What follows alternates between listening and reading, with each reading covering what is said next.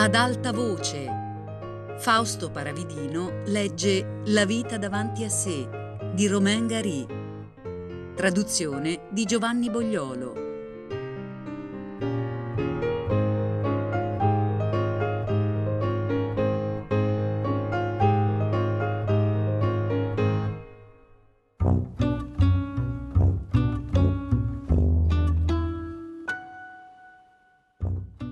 Mi sono messo in un bel guaio con questo cane.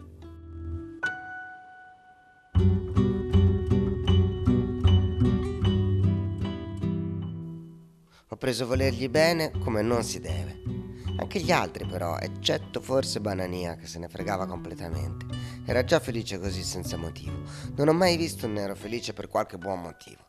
Tenevo sempre il cane in braccio e non riuscivo a trovargli un nome. Ogni volta che pensavo a Tarzan o a Zorro, sentivo che da qualche parte c'era un nome che ancora non aveva nessuno e che aspettava. Alla fine ho scelto Super, ma con riserva, lasciandomi la possibilità di cambiare se avessi trovato qualcosa di più bello. Dentro di me avevo un accumulo di eccessi e ho dato tutto a Super. Non so mica cosa avrei fatto senza di lui. Forse sarei finito in galera. Quando lo portavo a spasso, mi sentivo qualcuno perché ero tutto ciò che lui aveva al mondo. Lo amavo a un punto tale che l'ho perfino dato via. Avevo già nove anni o poco meno, e quella è un'età in cui si pensa già, eccetto forse quando si è felici. Bisogna anche dire, senza offendere nessuno, che da Madame Rosa era una vita triste, anche quando ci si è fatta l'abitudine.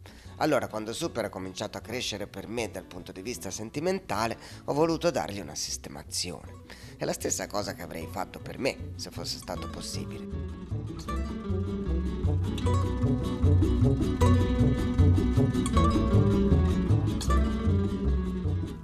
Farò notare che non si trattava nemmeno di uno qualunque, ma di un barbone. C'è stata una donna che ha detto Oh, che bel cagnolino e mi ha chiesto se era mio e se era in vendita. Ero vestito alla belle meglio, non ho la faccia di uno di queste parti e lei capiva che si trattava di un cane di un'altra specie. Le ho venduto super per 500 franchi ed era veramente un affare. Ho chiesto 500 franchi alla comare perché volevo essere sicuro che avessi i mezzi. Sono capitato bene. Aveva perfino una macchina con autista e ci ha messo subito dentro Super nel caso avessi dei genitori che venissero a protestare. Ebbene, adesso ve lo dirò, tanto non mi crederete. Ho preso i 500 franchi e li ho buttati in un tombino.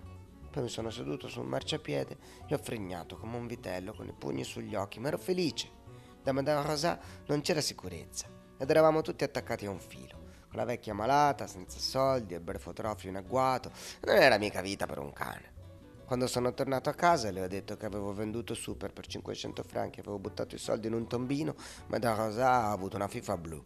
Mi ha guardato ed è corsa a chiudersi a doppia mandata nel suo stambugio. Dopo cose del genere si chiudeva sempre dentro per dormire, casomai le volessi di nuovo tagliare la gola.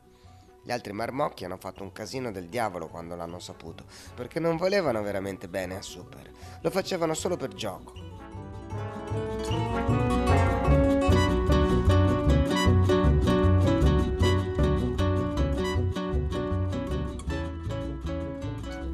Allora eravamo un mucchio, sette o otto.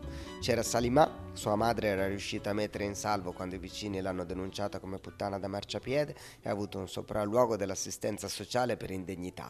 Ha piantato il cliente a metà ed è riuscito a far uscire Salimà che stava in cucina dalla finestra del pian terreno e l'ha nascosta per tutta la notte nel bidone della spazzatura. Alla mattina è arrivata da Madame Rosa con la marmocchia che puzzava di immondizia in uno stato di isteria. C'era anche di passaggio Antoine che era un vero francese ed era l'unico di razza, e noi lo guardavamo tutti attentamente per vedere com'era fatto, ma aveva soltanto due anni e non si vedeva un granché. Appena non ricordo più chi, c'era un avvicendamento continuo con le madri che si venivano a riprendere i loro marmocchi. Madame Rosa diceva che le donne che fanno la vita non hanno abbastanza sostegno morale, perché spesso i prosineti non fanno più il loro mestiere come si deve. Loro hanno bisogno dei loro bambini per avere una ragione di vivere. Spesso tornavano quando avevano un po' di tempo, o quando avevano una malattia, o se ne andavano in campagna col loro moccioso per approfittarne. Non ho mai capito perché non permettono alle puttane registrate di allevare i loro figli. Le altre non hanno problemi. Ho visto io in casa nostra delle madri piangere.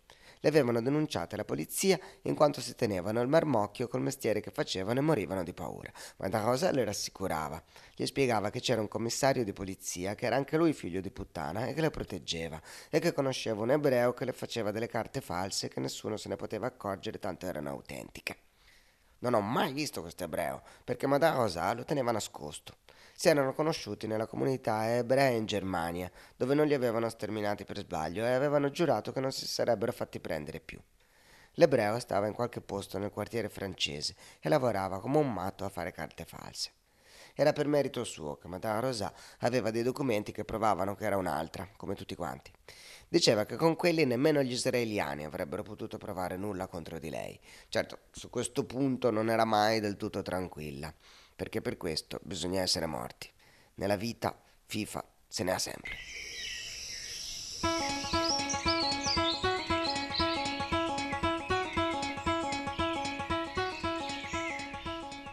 Vi dicevo, dunque, che i marmocchi hanno strillato per ore quando ho dato via Super per garantirgli un avvenire che da noi non c'era.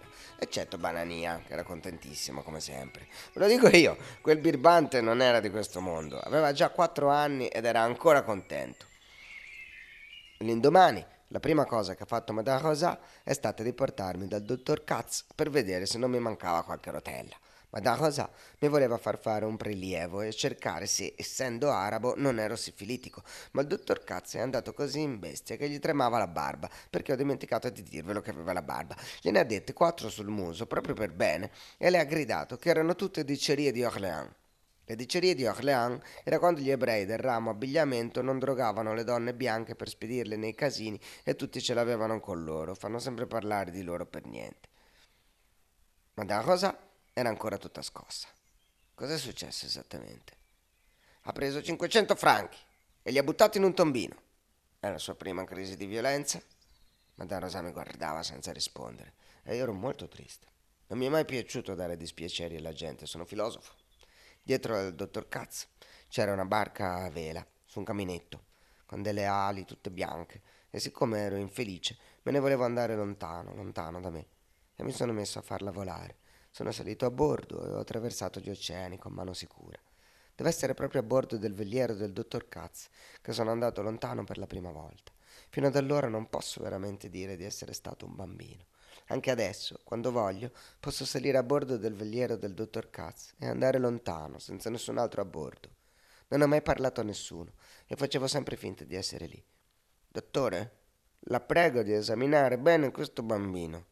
Lei mi ha proibito le emozioni a causa del mio cuore e lui ha venduto ciò che aveva di più caro al mondo e ha buttato 500 franchi nel tombino. Nemmeno ad Auschwitz facevano così. Il dottor Katz era ben noto agli ebrei e agli arabi nei paraggi di Rubisson per la sua carità cristiana e curava tutti quanti dalla mattina alla sera e anche più tardi. Di lui ho un buonissimo ricordo. Era l'unico posto dove sentivo parlare di me e dove mi esaminavano come se si trattasse di qualcosa di importante. Ci venivo spesso da solo, non perché ero malato, ma per sedermi nella sala d'aspetto. Ci stavo un bel po' Lui lo capiva che stavo lì per niente e che occupavo una sedia quando c'era tanta di quella miseria al mondo, ma mi sorrideva sempre, gentilmente, non si arrabbiava. Spesso, guardandolo, pensavo che se avessi avuto un padre avrei scelto proprio il dottor Katz. Amava questo cane come non si è mai visto. Se lo teneva in braccio, anche per dormire. Cosa mi fa? Lo vende e butta via i soldi. Non è mica un bambino come gli altri, dottore. Ho paura che nella sua famiglia ci sia qualche caso di pazzia improvvisa. Le posso assicurare che non succederà niente, assolutamente niente, Madame Rosa. Io mi sono messo a piangere. Lo sapevo bene che non sarebbe successo niente, però era la prima volta che lo sentivo dire apertamente. Non è a caso di piangere, piccolo Mohammed. Se ti fa bene piangi, piangi pure. Piange molto. Mai, ha detto Madame Rosa. Mai piange questo bambino. Eppure Dio sa quanto soffro. Ebbene, Vede che adesso va meglio, ha detto il dottore. Piange. Si sviluppa normalmente. Ha fatto bene a portarlo, Madame Rosa. Le prescriverò dei tranquillanti. È solo ansietà, la sua. E quando ci si occupa dei bambini ce ne vuole dell'ansietà, se no diventano dei teppisti.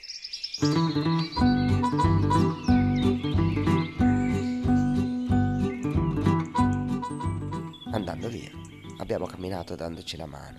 A Madame Rosa piace farsi vedere in compagnia. Ci mette sempre un sacco di tempo a vestirsi per uscire, perché è stata una donna e qualcosa gliene è rimasto. Si trucca molto, ma la sua età non serve più a niente volersi nascondere. Ha una faccia da vecchia rana ebrea con gli occhiali e l'asma. Quando sale le scale con la spesa si ferma in continuazione e dice che un giorno o l'altro cadrà morta a metà scala, come se fosse tanto importante arrivare in cima al sesto piano.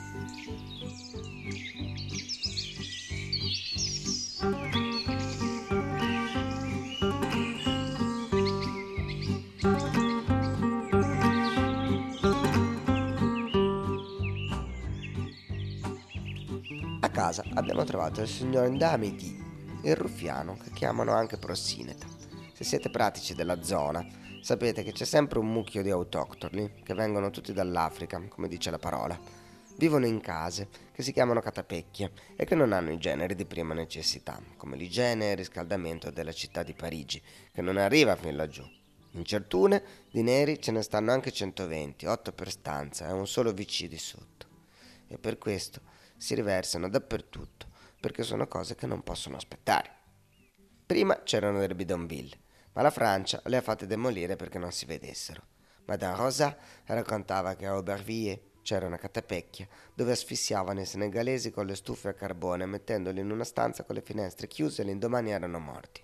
Soffocavano per gli influssi malefici che uscivano dalla stufa mentre dormivano il sonno del giusto. Ci andavo spesso a trovarli vicino a Robisson e mi accoglievano sempre bene. La maggior parte erano musulmani come me, ma non è questo il motivo. Penso che gli facesse piacere vedere un marmocchio di nove anni che non aveva ancora nessuna idea in testa. I vecchi in testa hanno sempre delle idee. Per esempio, non è mica vero che i neri sono tutti uguali. Madame Sambor, che faceva da mangiare per loro, non assomigliava affatto al signor Dia, quando uno ha fatto l'occhio all'oscurità. Col signor Dia non c'era da scherzare, aveva degli occhi come se volesse far paura, leggeva sempre, aveva anche un rasoio lungo, così che se si schiacciava un aggeggio restava aperto. Se ne serviva per farsi la barba, però accidenti, erano in cinquanta in quella comunità e gli altri gli obbedivano tutti. Quando non leggeva, faceva degli esercizi per terra per essere il più forte. Era molto robusto, ma non gli bastava mai. Io non capivo perché un signore che era già così tarchiato faceva tanti sforzi per diventarlo ancora di più. Non gli ho mai chiesto niente, ma penso che non si sentiva abbastanza robusto per quello che voleva fare. Anch'io qualche volta vorrei scoppiare per la voglia che ho di essere forte. Mi capita persino di sognare di essere un poliziotto e di non avere più paura di niente. Passavo il tempo a gironzolare intorno al commissariato di Rue de ma senza speranza. Lo sapevo bene che a nove anni non è possibile, ero ancora troppo minorenne. Sognavo di essere un poliziotto perché loro hanno la forza di sicurezza. Credevo che fossero la cosa più forte che c'è. Non lo sapevo che esistevano i commissari di polizia, pensavo che la cosa finisse lì. Soltanto più tardi ho saputo che c'era ancora di meglio, ma non mi sono mai potuto elevare fino al questore, superava la mia immaginazione. Dovevo avere, che so, 8, 9 10 anni e avevo una fifa matta di trovarmi senza nessuno al mondo. Più Madame Rosa faceva fatica a salire sia i piani e più stava seduta dopo, più mi sentivo una nullità e avevo paura. C'era anche la faccenda della mia data di nascita che mi scocciava, soprattutto quando mi hanno mandato via da scuola dicendo che ero troppo giovane per la mia età. Comunque non aveva importanza. Il certificato che dimostrava che ero nato e che ero in regola era falso. Come vi ho già detto, Madame Rosa in casa ne aveva parecchi e poteva perfino dimostrare di non essere mai stata ebrea da parecchie generazioni nel caso che la polizia facesse delle perquisizioni per trovarla. Si era protetta da tutte le parti dopo che era stata arrestata dalla polizia francese che riforniva i tedeschi e messa in un velodromo per ebrei. Dopo l'hanno messa in una comunità ebrea in Germania dove i deportati venivano bruciati. Lei aveva continuamente paura, ma non come tutti gli altri, lei ne aveva ancora di più.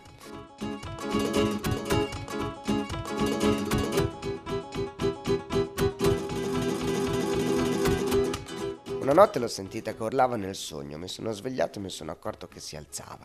C'erano due stanze e una se la teneva per lei sola, eccetto quando c'era Ressa, perché allora io e Moise dormivamo con lei.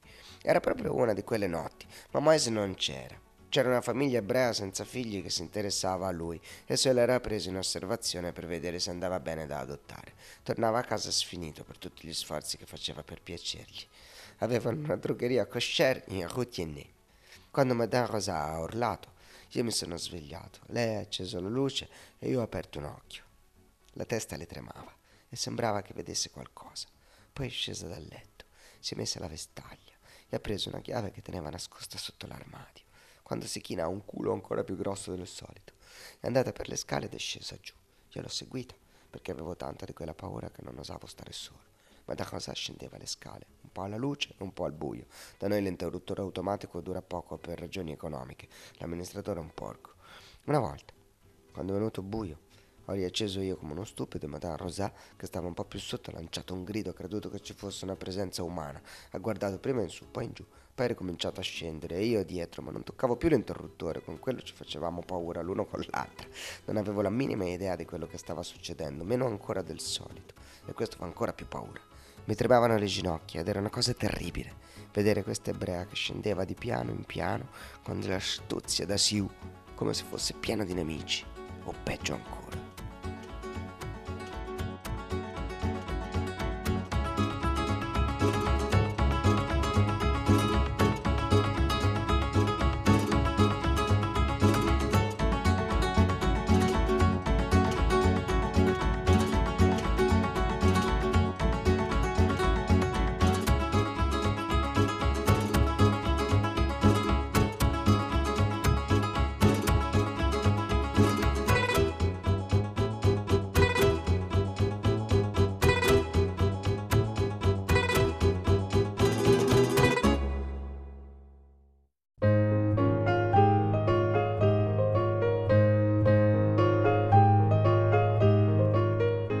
Fausto Paravidino ha letto La vita davanti a sé di Romain Gary, regia di Riccardo Amorese, a cura di Fabiana Carobolante, Jacopo De Bertoldi, Lorenzo Pavolini e Chiara Valerio. Tutte le puntate su Rai Play Radio. Ad alta voce è un programma Rai Radio 3.